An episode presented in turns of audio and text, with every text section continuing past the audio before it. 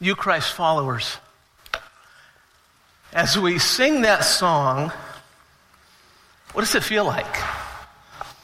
What's it feel like in there? Doesn't get any better, does it? Isn't it great? That's what we are wired for. That's what we are created for, is to worship Yahweh. And when we do that, when we do it corporately, it does something in here that is as deep as it gets, and it is as beautiful and it is as rich as it gets. And it's why we come together. They say there are 7,000 people groups that can't do this. They have no idea. I love Jamie's testimony. Oh, man. For 24 years, he wandered around. And then God gave him an understanding of what God is up to and changed everything for Jamie. And our prayer is that is true for everybody that's in here. I'll just continue to say what Jamie was saying. If you have not yet placed your faith in what Jesus has done for you, taking your place to pay for your sin upon himself that you might be forgiven, I invite you to that now. Because this is what you were made for. TJ and Karen, Afsana, Chaya, we love that you're here. Welcome back. It's great. That lots of bacon thing.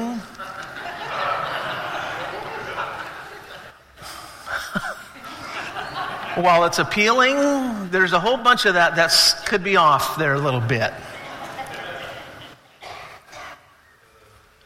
I've already been asked, Randy Van Osdol, are we going to have lots of bacon now? Okay, that just ain't right. We're glad you guys are here. So, this is Missions Month here at IBC. You've been noticing we have missionaries every week. It's been just rich. It's so good. And I invite you to the fellowship hall here afterwards to hear from the Smiths, hear more of their ministry.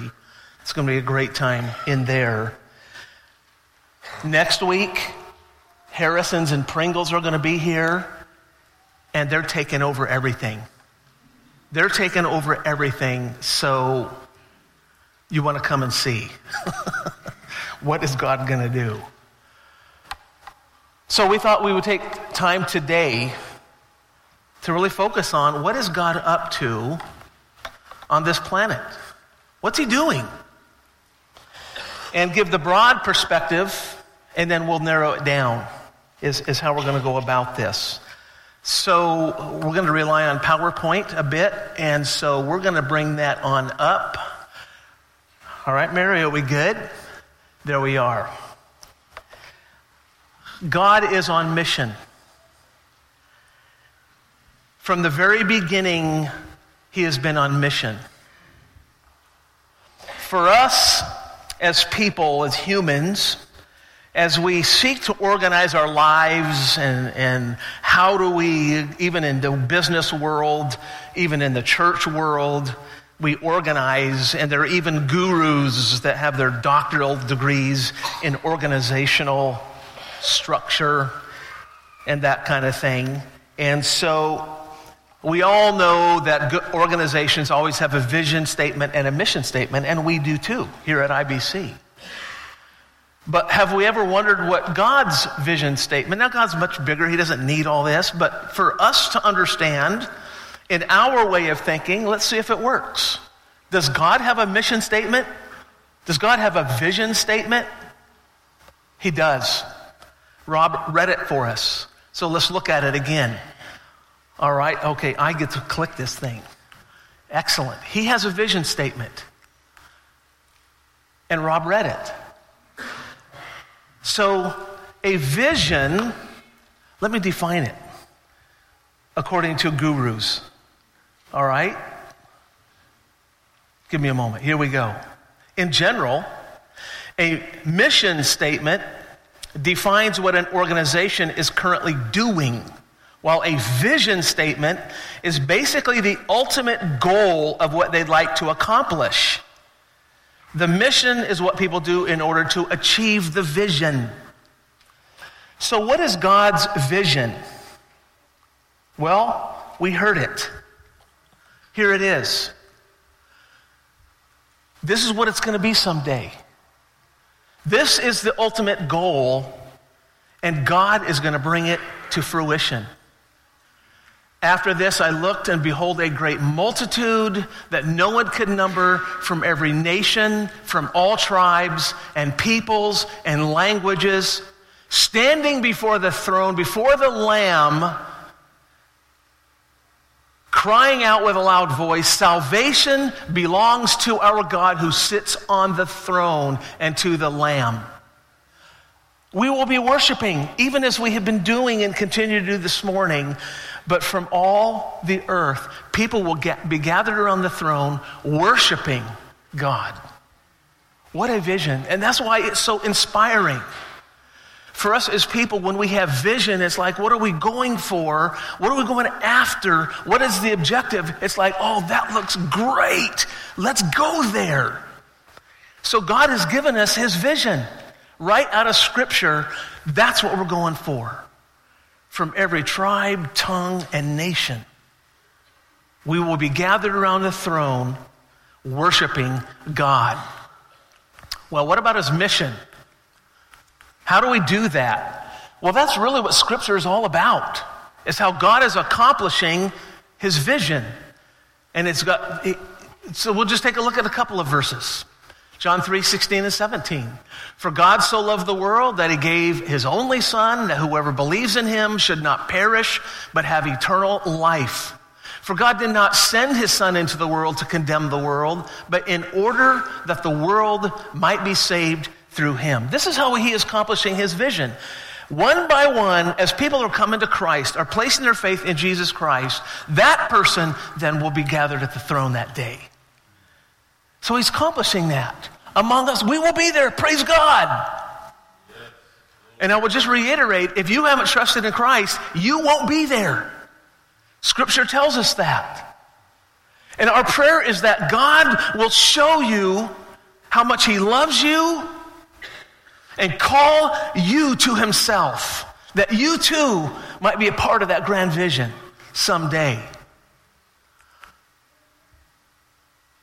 Jesus said, I will build my church and the gates of hell will not prevail. That's another strategy. I'm going to build my church. We are the church, part of the church around the globe with a capital C, those who have trusted in Jesus. Way back in Genesis, way back in Genesis, when God called Abram before he was Abraham, he said, I will make of you a great nation, and I will bless you and make your name great so that you will be a blessing. I will bless those who bless you, and him who dishonors you I will curse. And in you all the families of the earth shall be blessed.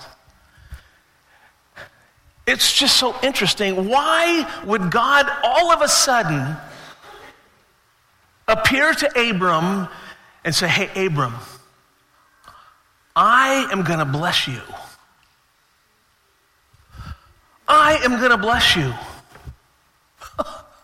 wow, God, thanks. I'll take it. I'm going to make you a great nation. And you know, the verses uh, go on to talk about uh, your descendants will be like the stars, numbers of the stars in the sky and, and, and the sand on the seashore and all that. It will just be multiple uh, multitudes. I will bless you.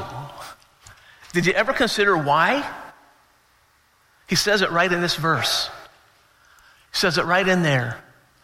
So that Guess what, Abram? I'm gonna, I got a purpose. I am going to bless you in order that. There's a reason I'm blessing you. And he goes on to say, You will be a blessing. There's a purpose. I'm going to bless you so that you then can go be a blessing to others.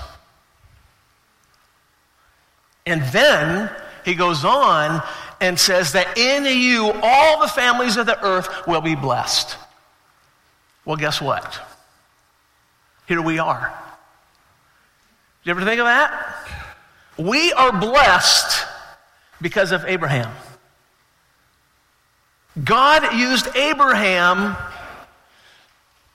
and now you and I have salvation, and we're sitting here at IBC in Port Angeles, Washington, United States of America, North America, worshiping Jesus because Abraham was faithful to share the blessing with others. Got to take the perspectives class, Sue and I did, and a number of us in here were in the perspectives class this year, and many of you have taken it before. I'm telling you, it should be a requirement for everybody for everybody. Because it does such a great job spelling out what God is up to. And it, this is kind of the premise of the whole course. And it was a conviction to me right away. I thought, I'm in. This is great. Because this idea of receiving blessing in order to be a blessing comes home to roost when we think about it. What is the blessing? It's the gospel. It's salvation. That's the blessing. So Abraham received salvation in order that he would be an instrument of God to bring salvation to others. And the chain has not been broken to today. And guess who now owns the blessing? You do. You're sitting there with the blessing, you all. And so am I. Now, what do I do? Sit on my hiney and go, Lord, thank you. I love this blessing. Hallelujah. I'm free. I have hope. I have promise. I'm going to heaven. I can live a life of, of peace, deepest peace that there is. Hallelujah. Lord, thank you. It ain't enough. It is not enough. There is an expectation from the giver of that tremendous gift that we will pass the gift along, that we will be a blessing. As I was studying my assignments from perspectives, which were robust, I would say, my study zone at our house, we have a little bonus room upstairs and have my desk right there. There's a window right here and it overlooks our neighborhood. And I love studying at that desk. As I was studying this, and the Lord was just, just hammering me. He was bringing it down, going, You have known me for a long time. You have walked with me. What are you doing about your neighbors? You have the blessing. Do your neighbors have the blessing? And I go, oh, Lord. No, they don't. I know a number of our neighbors, and they don't know Jesus. As I was sitting there looking out the window at the homes in our neighborhood, the Lord brought great conviction upon my heart. I'm sitting on the blessing. I live with great hope and peace, and they don't. Shame on me if I'm not going after our neighbors so that they can be blessed. What is it that holds us back from sharing the greatest blessing on earth and the greatest blessing of all eternity? What are we afraid of? They're going to say no, thank you. If we dig into that, it is ridiculous that when people are lost and they're going to go to hell forever, and we have the answer on how they can be saved from that, and we don't take it to them. I go, shame on me. Because, again, this is what God is up to. He has called every one of us who know Him to bless others with the blessing that we have received. IBC is on God's mission. Our desire as a church, and has been for many, many, many years, is to align ourselves with God's vision and mission. And so we even have our vision statement to glorify God in all things and delight in Him. To glorify God in all things. How do we glorify God? By walking with Him, by walking in fellowship with Him, that glorifies Him. Is being obedient to Him glorifying? Duh, of course. so, what does being obedient to Him even look like? It means you have the blessing, go share it with somebody who does not. That is glorifying God. And so, as Pastor Aaron and I have talked a lot, and we'll continue to do so as we evaluate what we do as a church, the ministries that go on in the church, this is the first question Does it glorify God? Is it a part of His mission?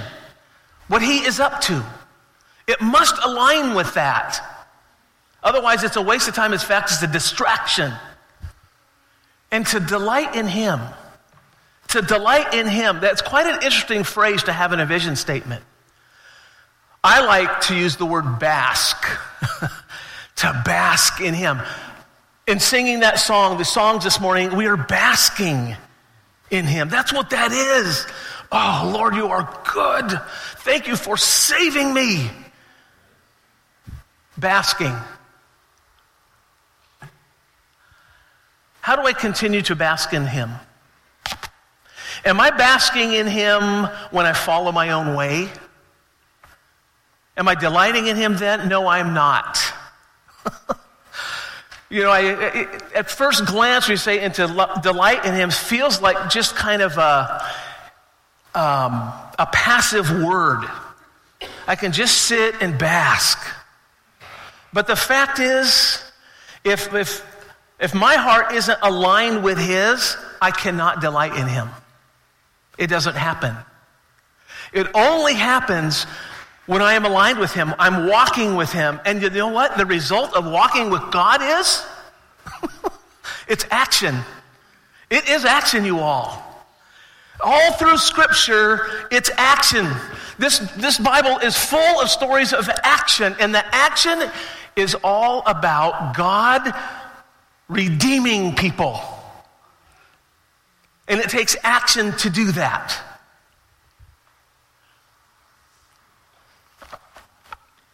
How active are you in your Christian life? If you're just all about reading the Bible and studying and getting to know Him more, it's a good start. It's a good jump off spot because we need to do that. That's important to our spiritual life. We grow in Him, know Him better, saturate our hearts and minds with Him. That's really important. And that's where it starts. and then it goes from there, it launches into action. Our mission statement is to make disciples. Great commission. It's, it's redemptive. It's bringing the blessing to others. That's what that is. Therefore, go and make disciples, baptizing them in the name of the Father, Son, and Holy Spirit. By doing these things, knowing God intimately, serving one another intentionally, engaging the world eagerly. There's something interesting about those three words. They are all outside of yourself. They are all outwardly focused. How do you know God intimately?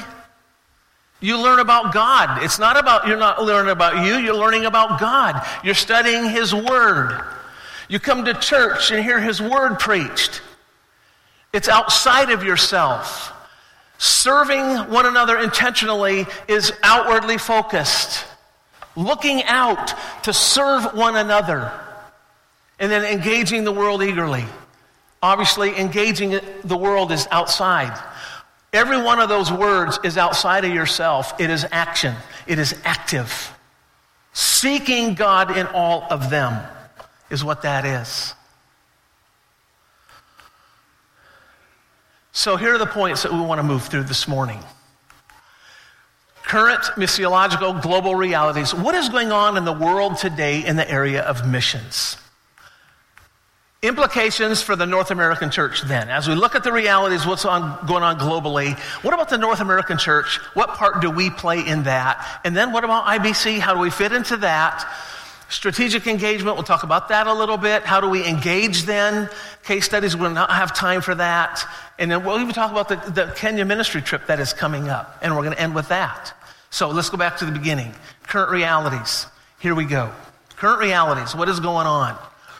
Okay, it is blue, right? On the top, is it blue? I've had somebody say it's purple. People who have color giftedness like I do aren't real sure. But it says blue right there, global north. That's the global north, and the red is the global south. Welcome to these new terms that are being used in missions today. As we look at the globe and what is taking place around the world, there has become an increased distinction between the global north and the global south. The global north, that's us, US, Canada, Europe, and even Australia is counted in that, even though it's way down south. The global south, you can see what that is. We're going to look at a couple of the distinctions that create the global north and the global south. The first one is wealth and poverty. We have the rich north and we have the poor south. And it's a very big distinction. I'm going to not dwell on this because there's too many colors and it confuses me. but I will just say this the darker colors reflect wealth, and the lighter colors poverty. And you can see where that is. All right? Africa, India, and East Asia over there. I love this map. It's called a cartogram. A cartographer is one who makes maps, right? This is called a cartogram where you, you um, the shape or the size, excuse me, the size of the country is determined by whatever um, criteria that you are considering. In this case, it's wealth.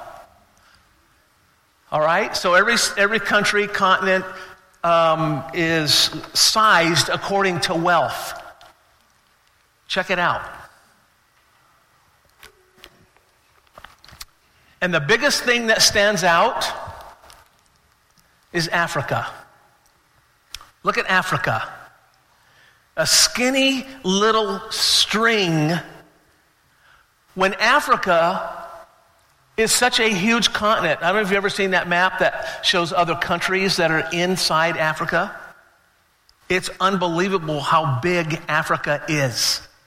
And yet, look at it. Poverty wise, massive in terms of the poverty level. Look at the U.S.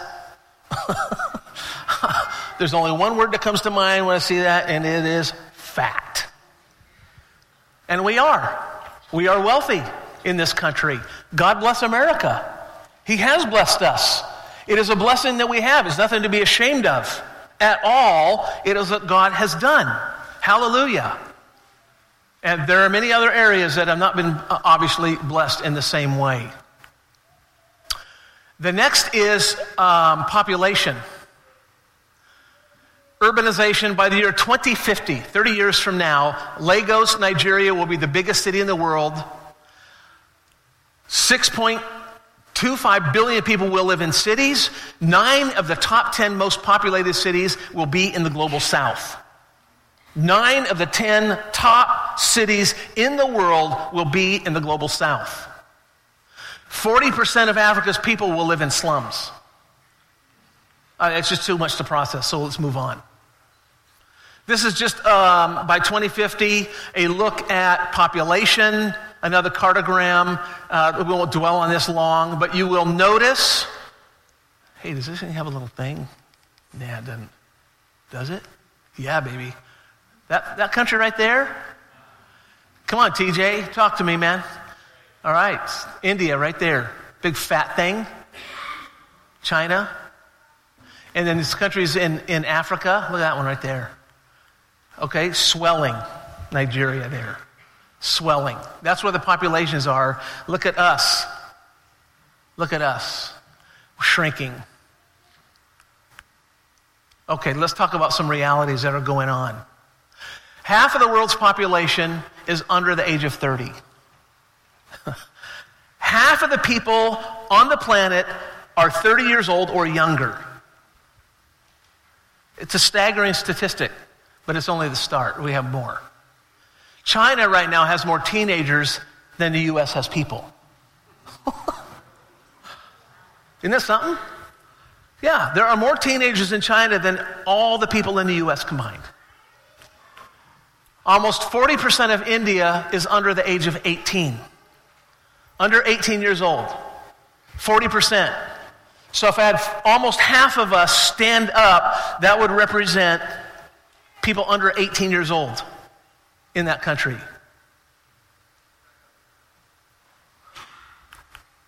Okay, here's the fun stuff. 70% of Africa is under the age of 25. Almost 50% are under the age of 15. Seven out of 10 people in Africa is under 25 years old. Come on. Put your head around that a little bit if you can. It's unreal. Seven out of 10 people in Africa is under 25. Almost half the population of Africa is 15 years old or less. That is called a young population, filled with young people.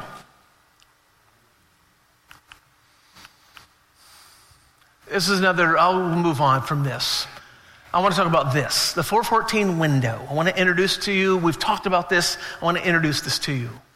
Children are the largest. Okay, I'll stop myself. I want to go back and it said a couple criteria from the global north and the global south. Wealth, poverty was one, demographic is the other one, okay? Uh, especially with population size, but children is another one. Children are the largest unreached people group, and they are the most receptive people group in every aspect of spiritual and developmental input. 85% of kids who hear the gospel trust Christ. That is a rich mission field. The church's lack of understanding for the heart of God for children is one of the most heartbreaking things there is. That the church does not recognize how God's heart beats for children. Suffer, allow, let the children come unto me, Jesus said. Do not hinder them, for the kingdom of heaven is filled with such as these. Jesus loves children. We said this before, and I will say it, I think, till I die. A church that champions children is a church that God will show favor upon. I really believe that because children are that near and dear to the heart of God. Children, especially those living in poverty, have no voice for themselves. They are the voiceless. And yet, in the, especially in the global south, look at the vast populations of children. Children and youth are the most significant untapped potential, and yet they, especially between the age of 11 and 18, are the most significant mission force in missions. they are a mission force, our kids are. Why is that? I, I will tell you one reason I believe it's true. I've said it before because children aren't afraid to share the blessing with others as we are. You challenge a child to go tell their friends about Jesus, they're going to do it. And if the other child is between the age of 4 and 14, there's an 85% chance that child is going to come to Christ. Strategically, it's a no brainer. We should be engaging our children, empowering and equipping our children to get it done. And we will see God do fantastic, amazing things for His glory. Children and youth have too often been marginalized in response to the Great Commission of making disciples. They're just a side thing. When we have an opportunity to send a family to the mission field, we need to do it. Children open doors. Children level the playing field. If you're in another land, another culture, guess what? They have children too. They see that you have children too, and children get together and they play. Our daughter, Christy, was just over a year old when we went to the field. We had an outreach church plant a ministry going on downriver from us, and there was a little girl her age named Alice, Alice. Alice, and they became good friends. Even though Christy couldn't speak Portuguese so very well at all, they became good friends. When Christy was a senior in high school applying to colleges, she wrote about Alice in her essays. And it got her massive scholarships. Praise God. But the thing is, it left an indelible print in our daughter's soul because she was burdened about her friend Alice. And I remember her paper. She talked about her scratching in the dirt. They were playing in the dirt. And Christy's passion was to see kids like Alice have opportunities, not only to hear the gospel, but to get a great education and so forth. That's a child. The church must learn from history. When we lost the children, we eventually lost the church. Thus, we are investing in the future of the church. And I would say this is from this website, 4to14window.com. I would venture to say not only are they the future, they're the present of the church. Uh, we've said this many times already too. Children who have trusted Christ have the Holy Spirit just like you and I do. Not a junior Holy Spirit, the Holy Spirit. And God will use them powerfully as He will use adults powerfully for His glory. Praise Him. It's great. We must not ignore the children. We must champion the children. It is critical. Some estimate that 70% of the world's Bible believing Christians, as opposed to nominal or cultural Christians, we're talking true Christ followers, now live in the majority world or the global south. Seven out of 10 believers, Christ followers, live in the global south, not in North America anymore. Our numbers are shrinking or theirs are really rapidly growing. Having been out there, they are growing like crazy because God is doing amazing things. So the center of gravity of Christianity on planet Earth is now in the global south. Whereas we're used to it being in the global north. And so that means there's a major shift coming on. Before I, I uh, get to that, I want to just say this about losing the children. Something I learned in the perspectives course is over the course of history, when the blessing of the gospel came to a people group, it might have been a town, or it might have been a city, it might have been a country, and it was lit up by the gospel. The future of that place depended on what they did with the gospel. The places that sat on the gospel, the light died out. The places that took the gospel and they went out to share the gospel, they thrived. It's recorded in history. It's a historical fact. May that not be true of us ever. That we don't sit on the blessing and as we look at these strategies and the realities, we go, okay, Lord, this is a great way for me to engage and not sit on the blessing. Children, we're going to go after children. We have VBS coming up here in a couple weeks. In a, in a week. And it, we're already busting the doors wide open on this thing. 200 and how many, Sue? How many? 230, 230 kids already registered. That's unheard of. Over 100 people who are going to help. This place is going to be going crazy, and I love it. We may have to cap the numbers. The discussions are going, we're going to have too many people. We can't handle all these kids. I'm going, okay, Lord, what do we do with that? Turn kids away? Oh, I hope not. I hope not. But we may have to because we don't have enough adults or volunteers. Maybe not enough space. I don't know. I don't know all the ins and outs. But may we be after it and looking for every opportunity to share Christ, share the blessing with others, even kids. One of the best overall answers to the question of where non Western leaders see the church, the global South leaders, how they see the church in the West fitting in is it's all about relationships. Involvement in the global church will call us back to building genuine, trusting, interdependent relationships. Working alongside, working with global leaders is what that is talking about. And this, you all, is a major shift that has been taking place now for a little while. So, what are the implications for us here in North America? I'm going to go a little faster. This is a critical statement. It is, to me, the turning point, it's the pivot. We went from inviting leaders in the majority world to join us in fulfilling our vision.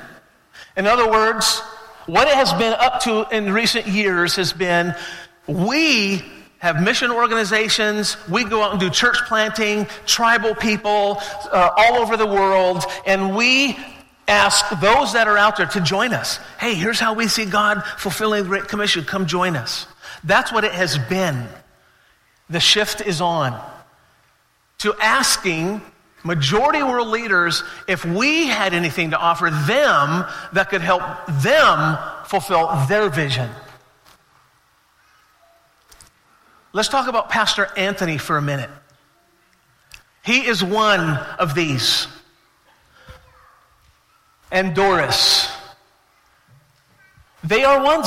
They are who we're talking about. Now, God has set it up pretty sweetly. because we've had Pastor Anthony with us now for 16 years or something like that.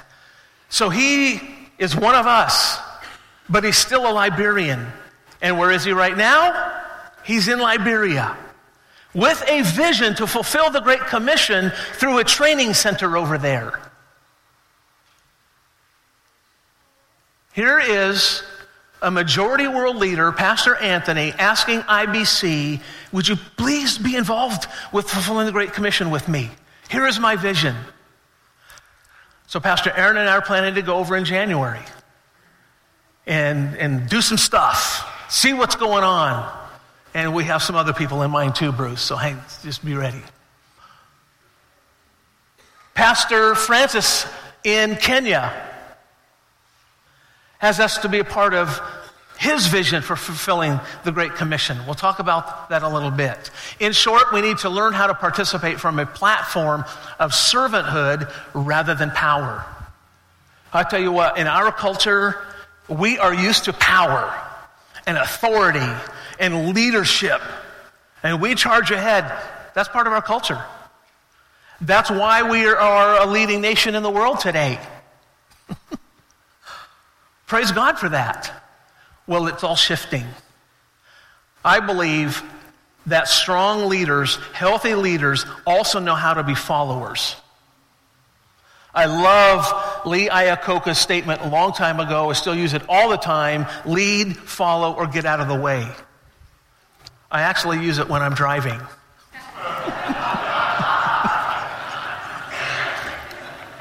right, Rob? Wherever you are.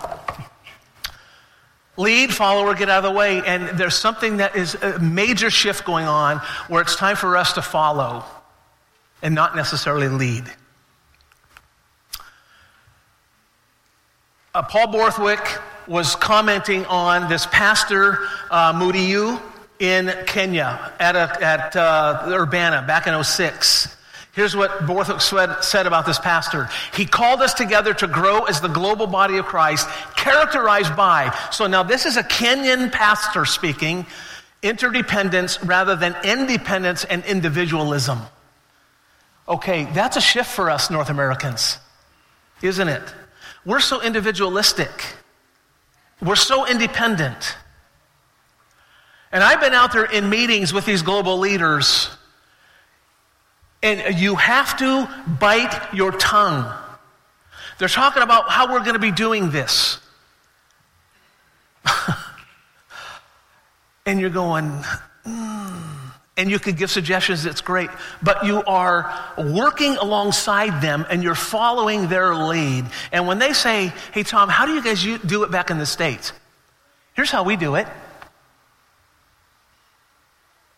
We're going to see Pastor Francis and help him plant this church here in a couple of weeks. And we're, we're going to do door to door evangelism.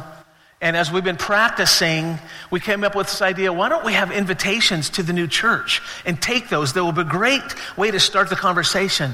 Hey, Pastor Francis Kataka is going to be plant, starting a brand new church right over there. We are here to invite you to that. So I wrote Pastor Francis, hey, hey, Pastor Francis, what do you think about this idea? He goes, I think it's excellent.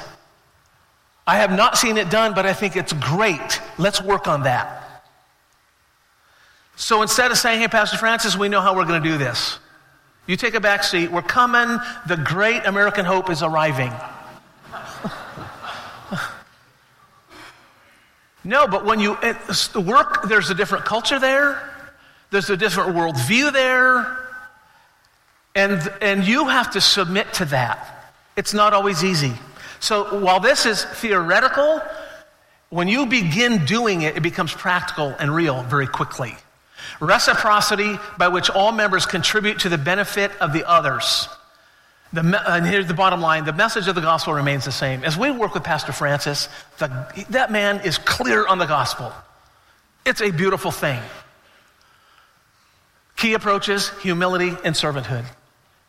Humility, it's what God has called us to, anyways. But here's a great way as we work with those in the global south, a great way to work with them is saturated with humility, with servanthood. So, what is our role as a North American church? Is it the North American church is passing the baton? Okay, Global South, it's all yours now, we're done. Or the North American church as leader in an ever growing parade.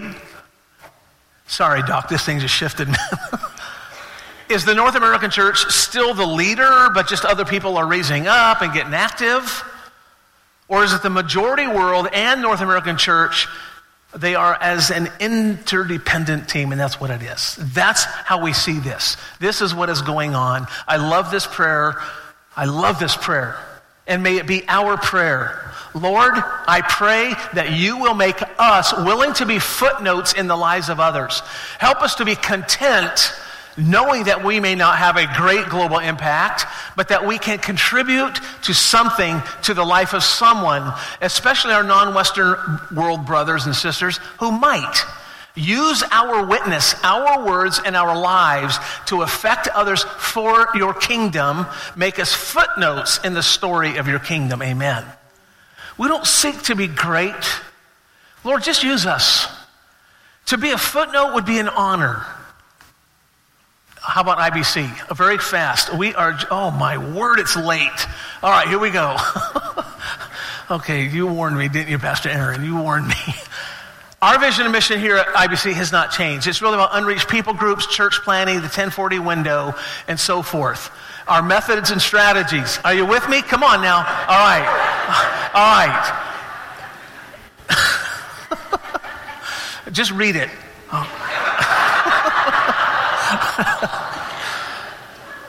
this thing right here, pioneering to partnering, that's the shift. Historically, we sent out missionaries to go do church planting. TJ and Karen Smith went to India to do church planting. Look what's happening now. They're going to now be in Dubai, and it already began with your ministry in India equipping pastors to do the ministry. And now you're going to Dubai, you're doing the same thing. You're going out to Dubai to be an equiper, and we get to send you and be a part of that. There are so many ministries as we look at what's going on. Every one that we, all the missionaries that we have had this month and we'll have next week are all a part of now uh, not pioneering, but partnering. They're equipping national leaders from the global south. Nope. Nope. Okay. Existing strategy in our policy, church planting. Okay, this is what we do. Some added strategies, though, is to equip national leaders. These are practical ways that we can be a part of what is God doing, of uh, what God is doing around the globe in missions, equipping national leaders, as we're requested to do that. Shoulder to shoulder. Is Swahili bega kwa bega. Love that True partnering, what does each bring to the table? What does IBC bring to the table? The national church. Some added strategies. Okay? We continue with COTN, with Zimzam Global, with Embrace Liberia. These organizations exist really to equip national leaders, is what that is. We want to go deeper and not broader. Okay, amen. Hallelujah. Nope, not doing those. Told you. And I just want to end with this. We've t- it's the express run, I'm sorry. We've talked about the Kenya trip, this team that's going out. Here's why we're going out. Because Pastor Francis in Kenya has written us a letter to IBC, and the letter is in your bulletin. It's in the notes, sermon notes on the back side, that is the letter from Pastor Francis inviting IBC to help him fulfill his vision for the Great Commission in Kenya. And what's IBC doing? We said, okay, before the Lord, we're going to trust God will provide the people and the finances to get it done and to be a part with you in that. And here are the things that we're going to be doing. It's in that letter. You can read that letter, take it with you. And I've explained some of the things that we're going to do. The first worship service will be out there and so forth. I wanted just to close with this passage. This is, and you know it well, if I can find it. Therefore, if anyone is in Christ, he is a new creation. The old has passed away. Behold, the new has come. All this is from God, who through Christ reconciled us to himself and gave us the ministry of reconciliation. We received the blessing. That is, in Christ, God was reconciling the world to himself, not counting their trespasses against them, and entrusting to us the message of reconciliation. Therefore, we are ambassadors for Christ, God making his appeal through us. We implore you on behalf of Christ, be reconciled to God. For our sake, he made him to be sin who knew no sin, so that in him we might become the righteousness of God. It is active. We are called to be a blessing when we have received the blessing. May that be our challenge even this week to share the blessing of the salvation that you have in Christ with others. And that's what we want to do as a church in Kenya.